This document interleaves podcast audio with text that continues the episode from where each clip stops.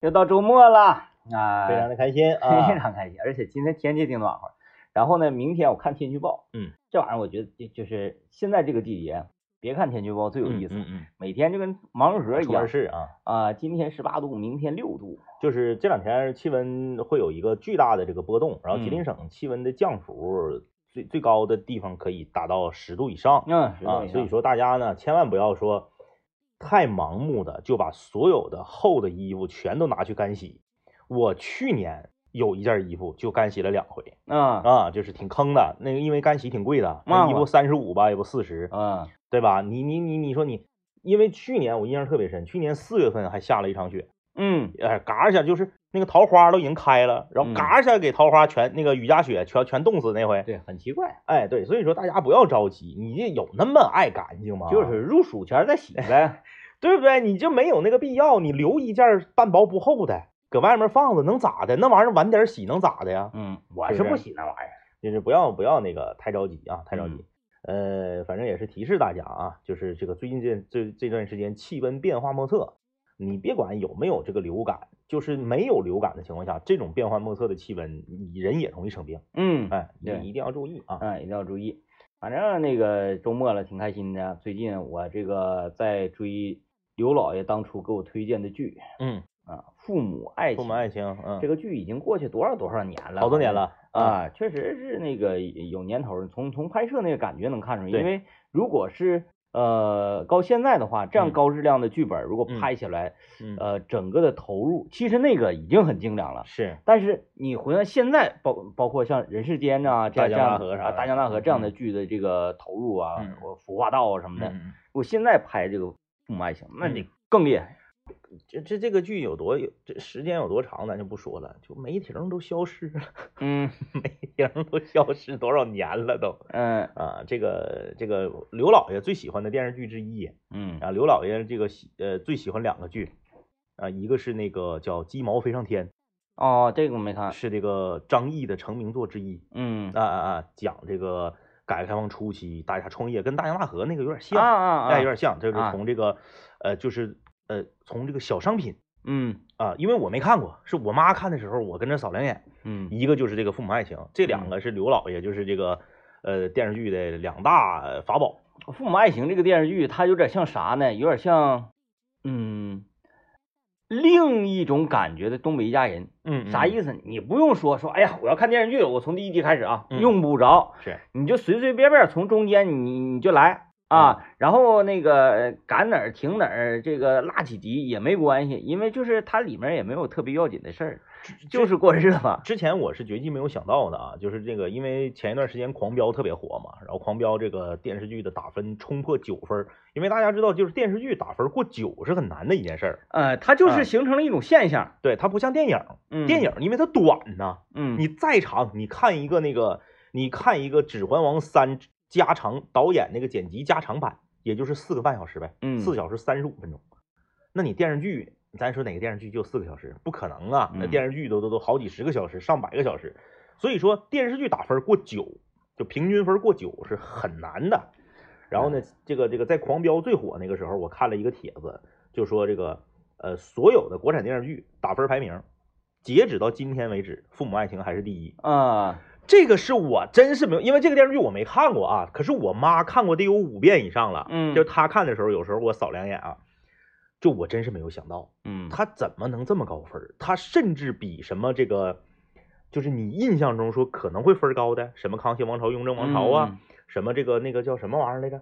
那个大明什么啥，反正那个什么什么士呃士兵突击、亮剑、大江大河比这些全高。嗯啊，就是目前为止，呃，国产电视剧第一。它这个题材挺有意思，就是嗯、呃，没啥特别要紧的事儿，嗯，没啥就是让人扣人心弦的，嗯、没啥说哎呀，是不是得得来一个大反转呢、啊？啊啊啊！这块是不是得来个大包袱啊？是。没有没有没有，就是节奏啊啊特别平缓的，让你能够呃我我我我我看着特别舒适，嗯，然后你在看的时候呢，你就不经意的嘴角上扬，不是那种哈哈哈爆笑，而是那种就是，哎，笑在这看，他会也不会给你特意安排一些特别苦、特别劲爆的桥段，对，不劲爆，一点不劲爆，就那个叫啥来着，就是挺挺劲爆的那个。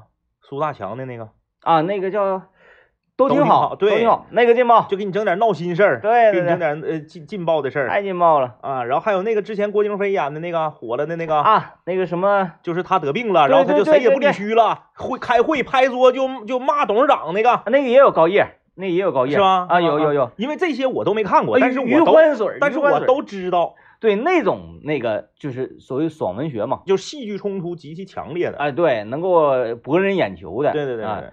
然后你说现在前阵狂飙火啊，呃，但是呢，就是看过了之后，就是这个这个这个现象，这个风波过去了之后，你心平气和的去呃审视它或者评判它的话啊，我认为就是此类型剧是。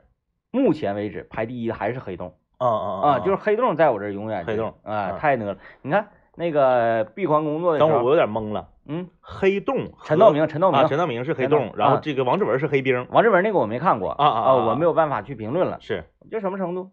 单位闭环的时候，我咔下我我我我在我那个床位置旁边放个电脑，就是二十四小时轮播黑洞，就跟有的时候那个那个主播放电视剧那个主播似的，二十四小时轮播。黑洞就好比是黑洞在你心中的位置，就好比是《甄嬛传》在孙老板心中的位置啊，差不多，差不多，差不多，差不多啊。呃，随时都可以看，然后如数家珍，哎，出题你就不怕啊。就是就是像啥呢？呃，比如说，嗯，呃，现在咱们考黑洞，那我指定是不行，因为我离开呃这个黑洞已经很多年了，是就跟离开校园很多年，那个恢复高考了啊，是吧？这个这个，对对对。但是你容我稍微的温习不到十分钟，嗯，所有题我全给你答上，就能给你穿上了。对对，特别厉害，嗯、简直了！哎，正好你今天说这个和我们今天要聊的话题，它呢，它有这个异曲同工之妙。我们今天来跟大家聊聊什么呢？聊聊你生活节奏的改变。嗯啊，就是说你人生中哪一个阶段，你的生活节奏突然间变了？哎。为什么提？为什么聊到这个话题啊？其实你其实你看电视剧也也也涉及到生活节奏改变。嗯啊，你最近这段时间，因为电视剧长嘛，那电影就不存在这种情况。嗯，你电视剧长，你最近二十天都看这种电视剧，都看《父母爱情》。嗯，就这种白开水式的电视剧。对，突然间你转成一个爆的，嗯啊，转成一个就是节奏快的。那那你你你你整个人状态都不一样、哎、我我这个是深有体会的，嗯呃，像我这种看呃回看老剧呢，嗯，只是影响到我自己，嗯，所以呢我自己的接受发生变化吧，嗯呃，你还没有那么特别强烈的感受，嗯呃，一旦你周遭的人同时跟你发生节奏变化的时候，嗯、这个特别明显，嗯呃前前一段就是那啥吧，就那个狂飙。开开始那个热播的时候，嗯，晚上我们战队没有人了啊，都在飙，都在飙，嗯嗯，像我这种那个充了会员的嘛，啪啪就是已经呃抢先飙完的，是非常孤独啊，对啊，孤独。我我我我说来呀，站呢，不行，给我飙呢，飙呢飙呢，啊，都在飙，都在飙。说到这个生活节奏的改变啊，这个怎么怎么就是想起这个话题了呢？呃，这个我我们身边的这个共同的好友啊，这个仿哥啊，原来呢我们都尊称他为仿哥，现在呢我们要尊称他一声张总啊，张总啊，张总最近就是生活节奏发生了巨大的变化，嗯啊，张总从一个就是啊守家待地几十年、四十多年啊守家待地的这么一个生活状态，突然间变成了一个在长春待着的时间是，他现在就是四个城市跑嘛，嗯，现在在长春待着的时间是四个城市里最少的啊，哎，就是大庆、松原。盘锦和长春这四个城市跑啊，他搞石油啊啊，对对对，啊，你这一下能听出来，一下能听出来，啊，就是这个呃，张总呢，现在就是说以长春为中心点，嗯，然后呢，比如从大庆回来了，长春待三天，他什么时候去沙特那边？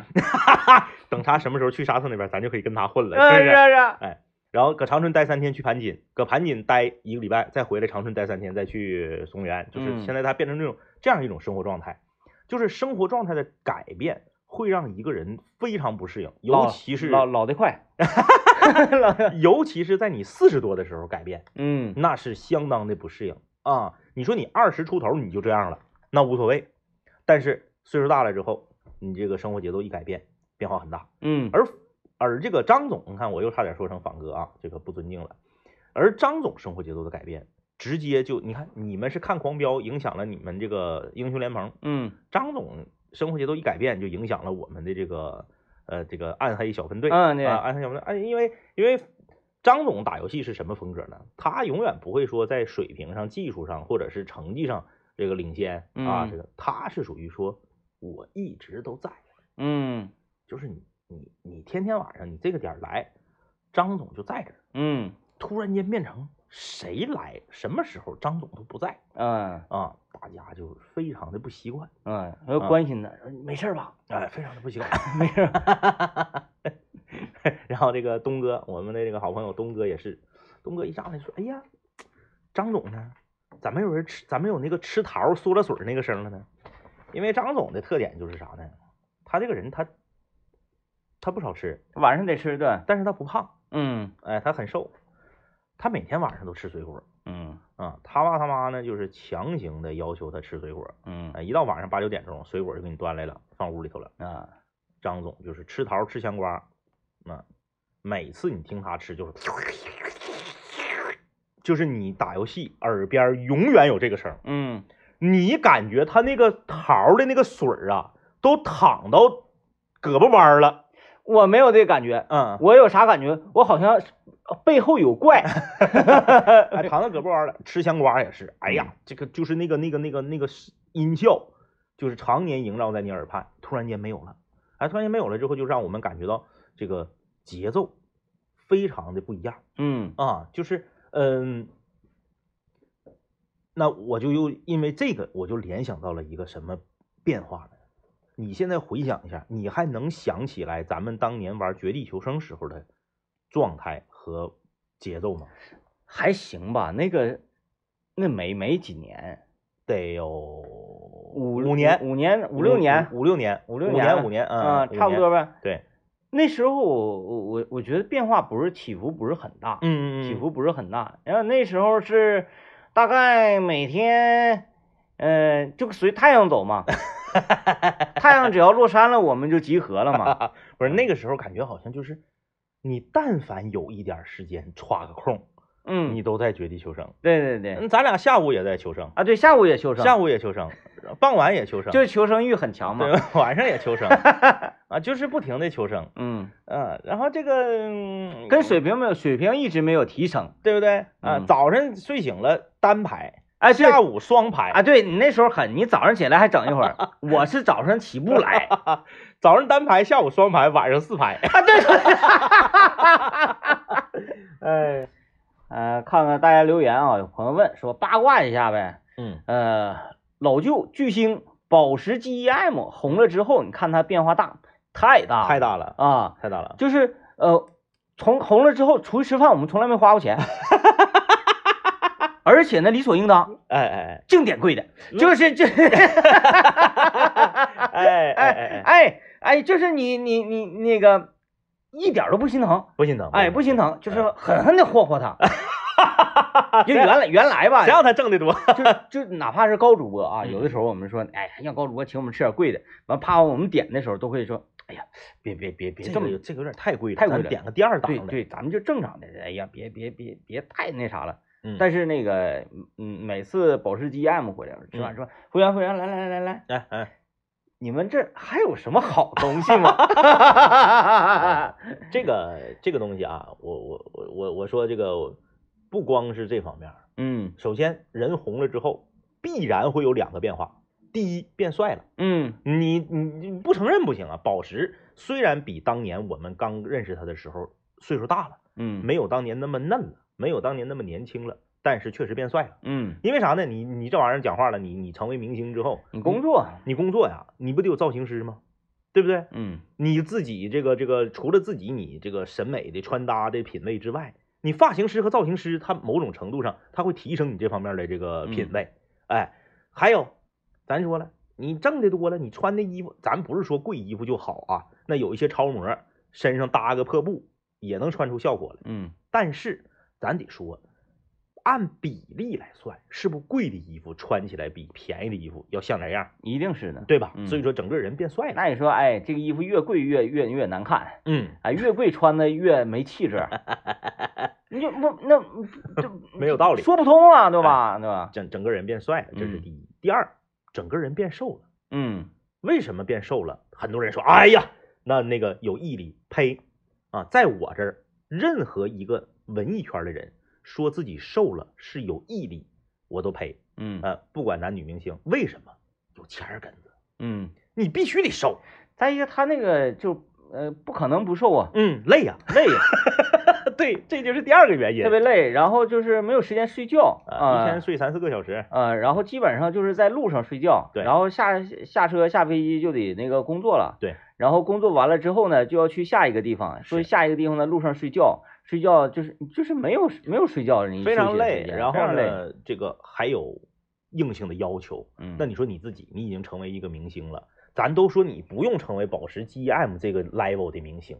你稍微有那么一点点名，你是不是得注意自己的形象？那个，而你的形象又直接和你的收入和这个地位相关。所以我们出去吃饭都包房，嗯，不能搁家庭。搁家庭咋吃啊？那喝多了呢？你说，你说那些明星啊，片酬一一部片子一个电视剧挣好几百万上千万，导演让他减肥。他能说我不减？嗯，那可不能。你闹笑话吗？嗯、你就你不减，经纪人都都都都删你，嗯、你你你你还还能不减吗？哎，但是唯独没变化呢，就是他这个他的乡音，嗯，还有就是他对故乡的情感，是，以及就是那个以前的这些朋友们啊之间的那那种状态，对，呃，没有说哎呀，我志明回来了啊，回来了之后。来来来来来，各位小兄弟们，我给你们讲讲课，没有这个，没有，哎、呃，就是还跟以前一样，一点那个怎么说呢？他是和这个人呢、啊，他本身的这个脾气秉性是有关系的。对啊、呃，那他就热爱东北，没错，没办法啊，没错，没办法。也有的人就是正命从东北往外面走的，就是这这厌恶厌恶这个地方，那不一样。就是你走出去了吧，也可以。有些人比较可恨的是什么呢？他走出去了之后吧，他掩藏自己东北人的身份。这个是比较恶心的啊！那你看这个这个这个这个宝石身边的一些朋友，很多也都是东东北东北籍的一些这个艺人，嗯，呃，从来不以自己是东北人啊这个呃为耻，他一直都是以自己是东北人为荣，骄傲。你这个就就就就没毛病。你说你在哪儿工作？你的工作室到底是在是在这个呃成都？你是在北京？你还是上海？在深圳？这个无所谓。你对你自己的身份认同，这个很很重要。嗯，有一些人这样给你装的，出去待两年儿，口音也变了，然后这个问自己是哪儿人，也这个含这个闪烁其词了，含含糊糊了，咋的呀？你家乡对不起你啊，嗯，对不对？哎，就是，不要那样，不要那样啊。嗯，嗯你再一个，你看他写的作品都跟东北有关。对，嗯，对，嗯，要不让他写不行啊。哎，这位朋友说，创业之后生活节奏发生了变化。原来在食堂工作，天天半天班，周末还能去脱口秀秀场当一个志愿者，偶尔上台讲讲段子。现在创业之后，上午去市场进货穿串，晚上去烧烤，一直得到十点半才能收摊啊，挺能吃辛苦，挺好，挺好。这个干餐饮嘛，就得就得吃辛苦。嗯呃，所有干餐饮想当甩手掌柜的，全赔的底儿掉。嗯啊，就是生活节奏发生变化呢，多数就是都跟你的工作的这个节奏有关系。对啊，那你没没工作呢？那时候你想想你的节奏，没工作也是一种变化。没工作的时候那个节奏啊，就是我觉得是最幸福的一种节奏，没有节奏。嗯啊。这你正正常，什么叫节奏呢？嗯，它是有这个，嗯，哎呀，什么叫做节奏呢？它是有规律的，对，硬性要求的，对，这个这个有规律的起伏是啊，而没工作的时候，就像大海一样，嗯，哎，这个浪啊，我说起就起，我说平就平，哎，我说刮飓风我就刮飓风，我说个咋地就咋地，那真是太过瘾了，谁也管不了你啊！你确实不一样啊，确实不一样。嗯、那你看当年我和 D J 天明俩做晚上十一点节目的时候，那也是有工作，对，那也是有，那也是有工作。我和 D J 天明做晚上十一点节目的时候，嗯、那个生活节奏，那真是，嗯、呃，哎呀，如如果再再持续若干年的话啊。嗯嗯嗯就早就进医院了、嗯，没错啊，没错，嗯，真是，嗯，当当当时我们的这个领导呢就就跟我们谈话嘛，就讲说，哎呀，那个如果以后你们做这个早间的节目，我说那就是相当于要命啊！我说领导，这杀人不犯法吗？这，然后那时候年轻嘛，嗯，啊，说是是，你这你这真是说说大话，嗯嗯，等你有孩子之后，你看你早不早起？对。我说那不能，当当时我说后来成为了早起冠军王，人后来早起冠军王了，没招啊，没招，没招。嗯，谁啊？这是这是讲话呢，那个有责任心啊，责任心，责任心啊，对待工作那也是如此，没吃过道啊，那真是啊，直迟到直接就不来了。哎，就就就是一个事儿，就为啥叫举一反三，都能看出来，三岁看到老啊。咱们今天零跟大家聊说你生活节奏的变化。就是你从小到大，让你印象比较深刻的一次生活节奏的转变。嗯，哎，参与我们的互动，可以在幺零三八魔力工厂里面留言啊。啊，基本上那跑不了的就是有了孩子之后的这个节奏的变化。嗯，当然不太想谈这个。嗯，因为它是属于噩梦嘛。啊，前两天呢，这个我就给崔小瑞呢、嗯、浅谈了一下吧。是，浅谈了一下。嗯，堆碎了，堆碎了 ，emo 了 ，emo 了 ，emo 了，吓死了。就是那个我，因为因为我我我我终于找他买东西了嘛，嗯，我找买东西，我问物流啊，是，那我呢，我也不能睁眼就问他，那时候太早了，嗯，我都是一般那个上早市的时候我再问他，但那个时候对他来说也很早啊，是，然后我问他，他就说哥怎么的，就是有了孩子之后就必须得起这么早嘛，嗯嗯，我说这才哪哪呀，嗯。这对我来说就是都都已经中午了都，对啊，这才哪？我说那那早起冠军王那个时候，嗯，天天几点？我就给他简单描述一下生物钟，嗯，害怕了，害怕了，害怕了。嗯、他说为什么要这样 ？D J 天明当时确实挺厉害，一天睡四个半小时，嗯，跟宝石 G M 睡时间一样长，就是，巨星，哈哈哈哈哈哈哈！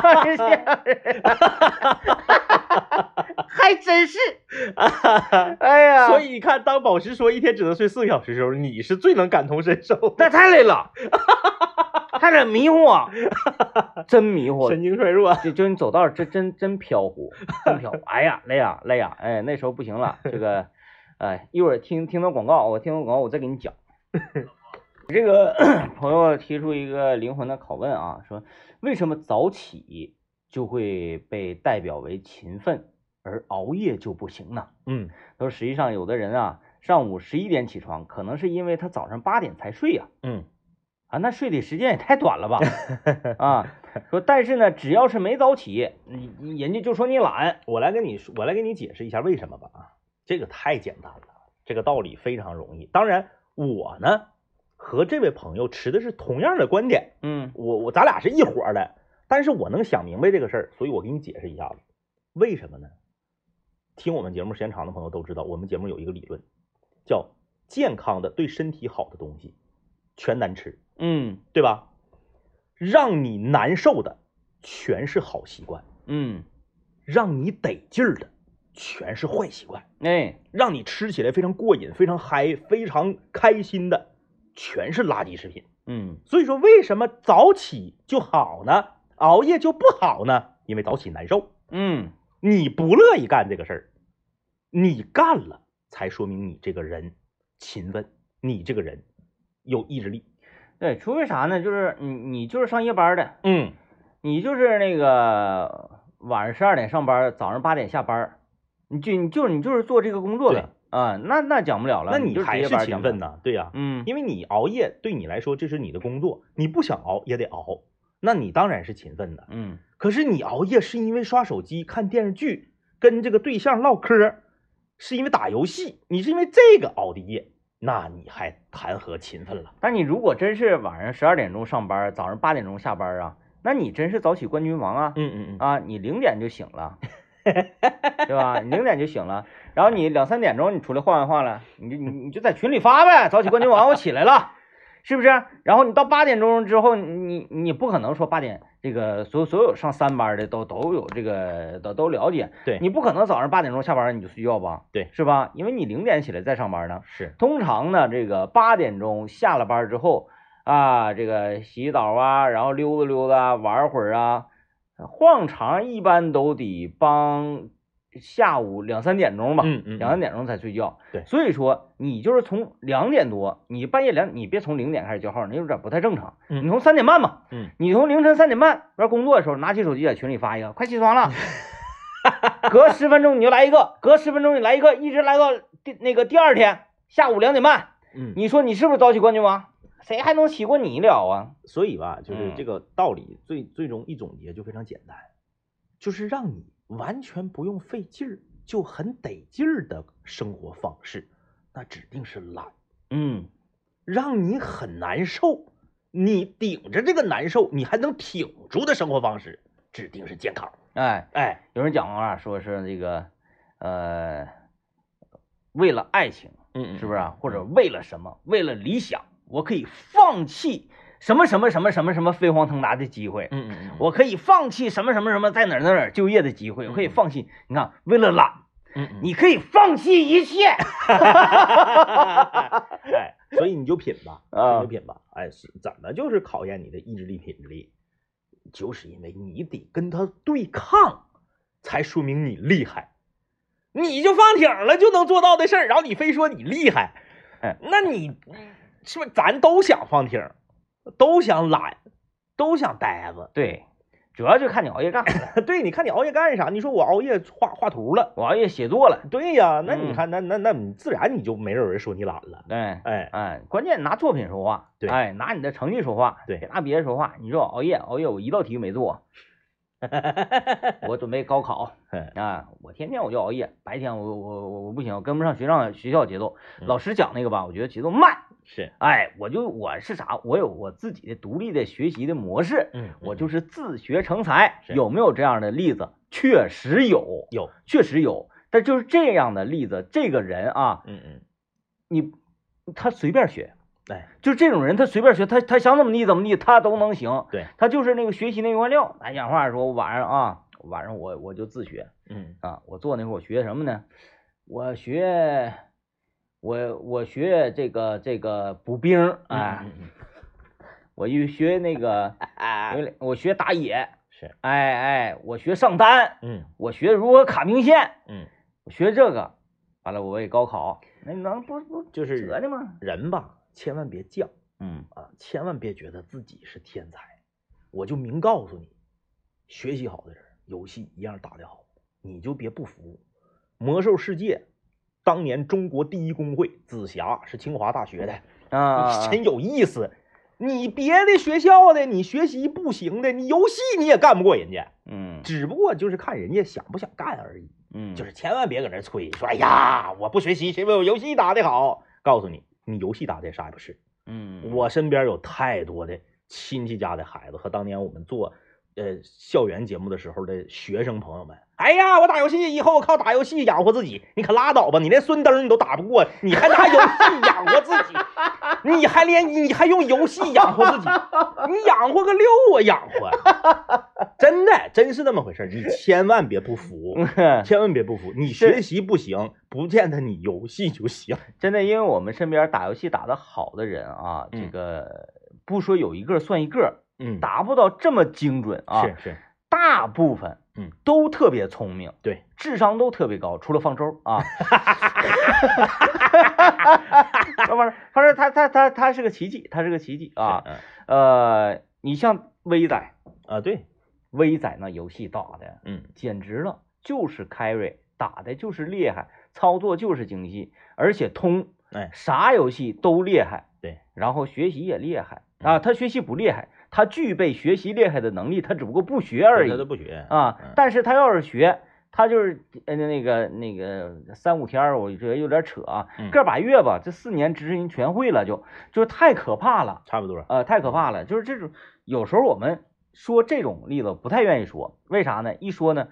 会这种能量吧，它有点像啥呢？像嗯，呃《三体》里面，嗯嗯，我们人类啊，嗯嗯。研究明白三体人到底是多高的文明，我们就有点那啥了，嗯嗯，这个所谓躺平了，所谓就是爱咋咋地了，是，其实其实那那那你那你看那个电视剧里面，我觉得叫叫于什么玩意儿呢，于和伟，于和伟他那个形象塑造的其实还挺好的，嗯，他就说我不管他们多厉害，嗯，哎，比如说说说咱们是虫子啊，咱那你看现在地球上没虫子了吗？对啊，虫子还有杀虫剂有啊，嗯、是吧？你杀干净了吗？没给杀干净。嗯、所以说就是，呃，不要被那些呃所谓的这个嗯特别传奇的人物所影响。哎哎，咱该咋地还咋地。嗯啊，这位朋友说这个这个游戏真是啊，这是娃啊，他说游戏很影响生活习惯。联盟这个游戏曾经有一度我两两年多我都没玩了，但是现在我每天固定要干三把。嗯啊，呃，他是那啥呗，他不就是经常被误会成是那个无业游民吗？嗯，天天就喝，不是他就溜达，他有时候被那个误会成那个就摸金。我们经常就是问他，就是探讨，讲话就是咱那个三百六十行呢，做做的话一定得做他这个，是是，呃，因为他们有有师承的哦，有师承的啊，我给你讲一下，这个是。做考古，哎，讲文物修缮，文物修缮就是跟考古贴关系这么一个事儿。嗯，然后呢，我们周围因为晚上一起打游戏嘛，就对着这个，呃，一是对这个职业好奇，他会不会古玩做旧？就是我觉得一字画做旧，他指定会，他指定会，他指定会。然后一是对这个职业好奇，对这个职业好奇的出发点呢，还是因为看完《鬼吹灯》之后啊，就觉得这个行业呢确实挺传奇的。然后就问他嘛，说说说你你这个跟那个摸金有什么区别？因为比比如说他都是往地下挖，只不过是我们为了保护这个文物，对对对把这个文物拿出来，然后它的历史我们研究，嗯、然后呢给大家科普。他摸完金不往出卖，对，然后呢放到博物馆里，对，然后那个摸金的人呢是呼呼一顿瞎挖，有的时候有人给挖坏了，嗯，完了是那个卖了钱之后填自己的腰包，对对对，啊，就是。一黑一白嘛，对，一黑一白，它是属于白摸，白摸，白摸啊，白摸，白白白摸金，摸着了没用。那边有个黑摸金，咱看那个八号当铺的时候没看过吗？是不是？哎，老白是天使，然后那个那个当铺老板是魔鬼，就这么个意思嘛，一个一个白一个黑。而且我觉得，我就以我的了解啊，就是说他作为这个文物修缮、文物这个复原，你想他不可能说，我我给你一个那个，哎，你看就是。说这个建筑啊是一个纯木结构的，嗯啊毛榫结构的，然后当年呢这是一个什么什么什么公用的，比如说当年这是个驿站、哦、啊，这快马啊到这块换马用的驿站、嗯、啊送信的驿站，说来我给你修复，这个现在这个木头有点腐腐败了，要倒了歪了要塌了，我给你修缮，修完之后修成一个全钢玻璃结构的啊，那怎么可能呢？你指定是在原造型上修缮呢啊，那不就是中间必须得做旧吗？刷点漆隔点氧，你用新木头做完之后，你不得给它做旧吗？嗯，你做完之后一瞅，妈呀，这不我们家旁边小吃街吗？那能行吗？哎，嗯，对，指定得有的。相信你在建筑嘛，就是我我在这方面比较厉害，嗯啊，那个能估出来啊，对，因为因为大积木厉害，承重。其实说说这个建筑为什么不行了，就是承重的问题，承重坏了。嗯嗯，哎，承重的梁，承重的杆儿，就是这两个玩意儿，还说什么呀？听广告吧。嗯啊，这个呵呵，呃，大家不也，大家也不要就是说，呃，完全就就相信建筑学靠估就能。哎，说按照原理，就是说力学啊，我这个是从力学角度，哎，还有是力嘛，互作用力呀、啊、什么的，哎哎，然后这个平均值、黄金分割线等等这一系列的东西来考量，说这个建筑物咱这应该怎么修缮。那讲话呢，它不倒，修它干啥呀？为啥要修它？不就是要它要倒了吗？哎。加按梁，加按梁啊！哎，加按梁，把这个原先梁，你看啊，嗯、就是咱虽然没学过这个所所谓的这个修缮啊，嗯嗯啊、呃，但是你要想保持它原有的风貌，嗯，然后我这有一妙计啊，嗯嗯、先呢把这个东西全都分解开来，嗯嗯，就是等于说把这个建筑啊，像打积木一样，嗯，打积木咔哒哒拆散拆散，中间那根主梁，嗯，拿出来。往里中间灌钢筋，嗯，哎，这个灵感是从哪儿来呢？小时候咱拉狗子啊，对，里面穿铁丝儿，对对对，看那狗子是不是狗子？是狗子，但你为什么拉不过子？里面有钢丝儿，有钢丝儿是作假呀，但是你是不是狗子？是狗子，一眼你看不出来，哎哎，对吧？那这玩意儿不就你做做旧这个东西，不就是让你一眼看不出来吗？没错，没错。对，咱们在中间给它灌上钢筋，嗯、哎，然后让它能那个经得住，能够那个承得了重，咔咔再给它摞回来，没没毛病。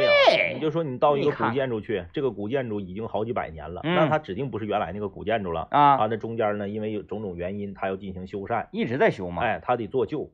那你说不做旧，一进去之后，这个地方原本它这个墙边上啊。是放一个那种就是呃煤油灯，煤油灯，然后它上面有罩，然后你啪点着了之后，这是这个建筑的当年的特色。嗯，你呱一进去 L E D， 嗯，那你还建筑个六啊？嗯，那你一看这是 L E D， 你就知道这是假的呀。嗯，那不就是为了做的让你看不出来吗？它换成一个火苗形状的 L E D 啊。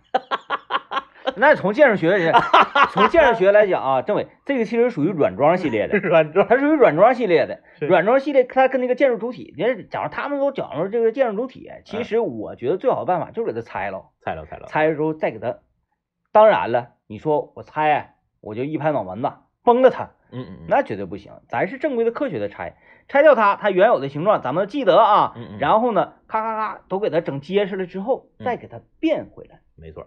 这是这个，但但是咱不知道人这么这么干。对对对，哎，指定是这么干。嗯、然后中间你拆完之后肯定缺点啊，啊、嗯，缺点东西，然后给它找到相似的材料，然后再给它做旧。对，说白了，这个建筑如何修，不就是因为它要倒吗？嗯嗯嗯，它不倒你修它干啥呀？是不是、啊？你漏点风，漏点风也跟你住啊，谁敢呢？是不是、啊？嗯啊，这位这位朋友还说了呢，总觉得这个 Ra Ra 总上班是不是得配点黑驴蹄子啊啊这些狗血啊，是不是这些东西？好像这个就是他他这个行业必须得有的一些物件啊，我觉得吧，驱散邪灵用的。嗯，这这就就比如说像我们这个行业啊，嗯。有的这个主持人他有什么习惯？我上节目之前我必须要刷刷牙。哎，有啊，有的主持人说，有的歌吃点蒜有啊，完，还有的人录歌我必须要光着脚。对啊，是不是他都有一个，嗯，说不出来，就他自己舒服的这么一个事儿。比如说我每次出现场，哎，他们这个是不是叫出现场？咱也不知道啊。嗯，我说哎，哪块哪块挖出两句那个枯骨啊，是啊，地下。嗯嗯，可能是有一个宫殿，这个跟 R A 工作没关系，他不是考古的，他是就是已经挖出来的东西，然后他负责修。哎呀，他也挖，也挖，也挖，也挖。说上一学师承有师承的，哎呦，有师承说这个地下的可能有一个宫殿，是啊。那我们打算啊，就是咱们所里他是地理学院毕业的，你挨打那毕业不知道，就是说那个你你明天嗯，咱们要出这个任务是啊，那你说。他就跟平常一样，我睡觉晚上喝两瓶啤酒啊，第二天我就晃荡出任务，我觉得不能，我觉得多少他得有点有点就是仪式感的东西，哎哎，至少从穿着上啊，从怎么地啊，我我得带点啥，带一个那个晃上来的那个铃，噔噔噔，星盘那种，啊，哎，应该能有，因为得有得有，就是因为咱不是说那个迷信呐啥的，因为这个所谓的盘呢，它是测这个磁极的啊，对，磁极代表说底下这这这个就是那个地地下呀，它的金属啊，什么那个呃呃岩石啊，啊，你能测出说哪边是啥，是是，不至于迷路。我们觉得我不是我们觉得，嗯，我们这些想法呀。应该还是多自多源自于小说，鬼吹灯。嗯嗯嗯嗯嗯，大到底有没有任何的科学依据不一定啊。这这，那你想我我勘测嘛？啊啊啊！勘测你不拿仪表，是你从人家眼睛看，那才叫估啊啊啊！对，那才叫估。我站在一片平原上，拿脚一踩，这嘎有石油，转吧。啊，鬼信你啊！鬼不都得拿往往往下勘探吗？哎，对，呜，往下转转一个眼儿，然后拿出来那个带出来的一些这个岩层，然后每个岩层进行分析化验，然后说根据这个岩层能判断出地底下整个的结构，夸出图，不都是这个吗？对啊，开玩笑呢！哎呀，这个啥不知道啊？我们我们说到这个那个生活节奏的改变啊，嗯、我们刚刚提到了你换工作呀，提到了你这个呃岁数啊，提到了你的这个职称的这个更更改。你比如你原本你是呃这个没结婚，你你结婚了你就变成丈夫了，然后你再有娃呢你就变成爸了啊、呃，变成爹了。那可不是，那是变成孙子。还是三孙子啊！哎，对啊，这个就是你你你你脑瓜上顶的这个名号的更改，也改变你的生活节奏。对，还有一种就是啥呢？就是你你换了你换了地方，哎，你换了地方，哎哎，你换了地方。咱比如说，这是大节奏。你比如说那谁，德龙老师，嗯，现在他的生活节奏跟原来跟原来搁那个西餐厅弹弹琴，嗯，给人纹纹身，那能一样吗？那人不一样，就是每个地方啊，他这个当地人的这个生活状态。德龙老师啊，嗯、他现在是在那个海口啊，海南岛。嗯，呃，用他的话讲哈、啊，嗯，说这一块儿的人生活的感觉呢，就是养大爷。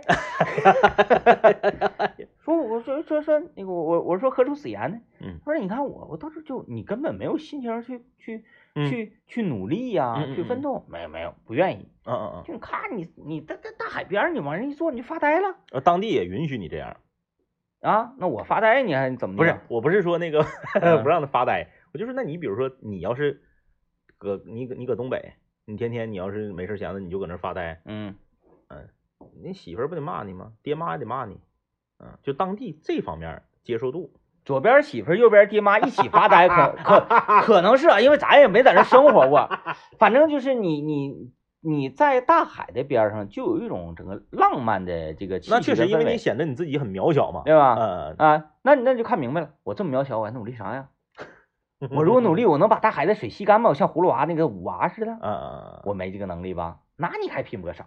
就是，就就跟我第一次。啊，当然我就去过一次啊，说的感觉我好像去过两次似的，嗯、就跟我去成都，嗯、呃，我我我是很，就是因为我那年头比较多，我是零九年嘛，嗯、现在是不是那样了我也不知道啊。我前几年去过重庆，重庆就不是那样的，就是成都跟重庆虽然都在四川啊，当年呃那个重庆没变成直辖市的时候不都在四川嘛，嗯，但是生活节生活习惯和节奏也不不完全一样。因为重庆它那个上下、啊、对对对对对，太太疲劳了是吧？那可能比较忙的啊。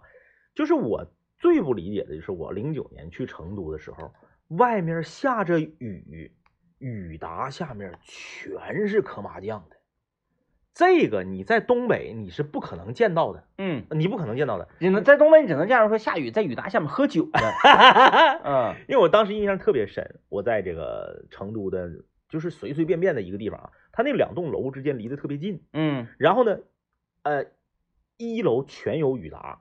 就是左面这个楼，一楼全有雨达；右面这个楼全有雨达。然后那个那条道大概能有多长呢？啊，也就是这个三五百米那么长。嗯，一条道，左右全是雨达，雨达和雨达之间大概能留下半米宽的露天的地方。也就是说，你只有在这个路的正中间走，你才会被雨浇着。嗯，否则的话，你要么在左雨达下，要么在右雨达下。你在这儿走，你的左右两边。一就露天在室外摆的全是麻将桌，嗯，得有二十桌吧，就是愿意玩，全搁这打麻将，哎，那是一个工作日，因为我是去那啥的呀，我是去这个这个这个这个这个旅旅行结婚的呀，我是休假的呀，所以我是工作日在那走，不是周六周日。那我就在想了，这下着雨，全在雨里面磕麻将。就这种生活状态，就让我对成都的印象特别好，嗯啊，特别好，就是非常的洒脱，非常的这个自在，嗯，没有那种盲目叨叨啊，没有那种。那你想吧，你说整个成都都反对这种生活状态，就我自己，你搁雨打底下磕麻将，也没人跟你玩啊，没人跟你玩，那那么多人都在那玩，并且没有人对这种行为提出异议。那就说明啥？他他他大部分都是这样的想法，嗯，他这种生活节奏，嗯嗯嗯。对，你看德龙老师原来在那个还还没离开东北的时候啊，呃，身兼数职，嗯嗯嗯，那个呃，弹琴唱歌，还自己是一个博主，还教教学生，教学生，然后还那个纹身啊，是一名纹身师，嗯，然后冬天还是一个滑雪教练，是啊，这这这这这这事儿特别多，嗯啊，还做公益。对，他还出去做公益，嗯，反正就每天都都都有事儿。现在最近我聊天嘛，我准备要去投奔他啊，嗯、想去看看那边是怎么样什么样一种生活状态、呃。因为我就懒嘛，嗯，哎，我懒，我到那儿我直接我就找个同类了，那太好了。然后聊天，我就我就在跟踪他，嗯，哎，每天我就从早上到晚上，我一我一直在问他那个这那个这那的，嗯，我就想看看他一天都干都在干啥，嗯，早上大概得是九十点钟吧，嗯，睡醒了，是，他就说，哎呀啊，我睡醒了啊，那个什么什么啊，我帮你看看什么什么的啊，嗯，然后看看现在这边这个天气怎么样啊，嗯嗯，然后咔咔一顿跟我聊，大概十十十十点半左右来钟吧，说，我先不跟你说了啊，我先打会儿篮球，哦。篮球场就自己咔咔打篮球了，打会儿篮球，哎，打会儿篮球，打会儿篮球，那那不得吃饭呢，嗯，是吧？那吃饭那直接就吃中午饭了，嗯，你看人家吃饭，人家贼贼消化，就在外面哇吃，嗯嗯，吃完饭完下午发没动了，估计是睡觉了，是啊，睡完觉完了那个睡醒才醒，对，睡睡觉了，睡醒我问他，我说你干啥呢啊？吃饭呢啊？吃饭呢？然后吃完饭说来，我给你拍拍大海来，你看这黑天了，哎，嗯嗯嗯嗯，完说哎呀，我回去了，嗯，没啥意思，风太大了。是，你看啊，哦，吃饭打篮球，吃饭喝酒，睡觉睡觉，嗯啊，打篮球吃饭吃饭喝酒睡觉，啊，还有翘生蚝呢，还有啊，还有翘生蚝，翘生蚝，你现在不翘了，现在不翘生蚝了，爱爱谁翘谁翘，潇洒，嗯，饭店谁爱管谁管，潇洒，对不对？你爱吃吃，不吃拉倒，反正你给我钱，啊，吃饭不给钱不行。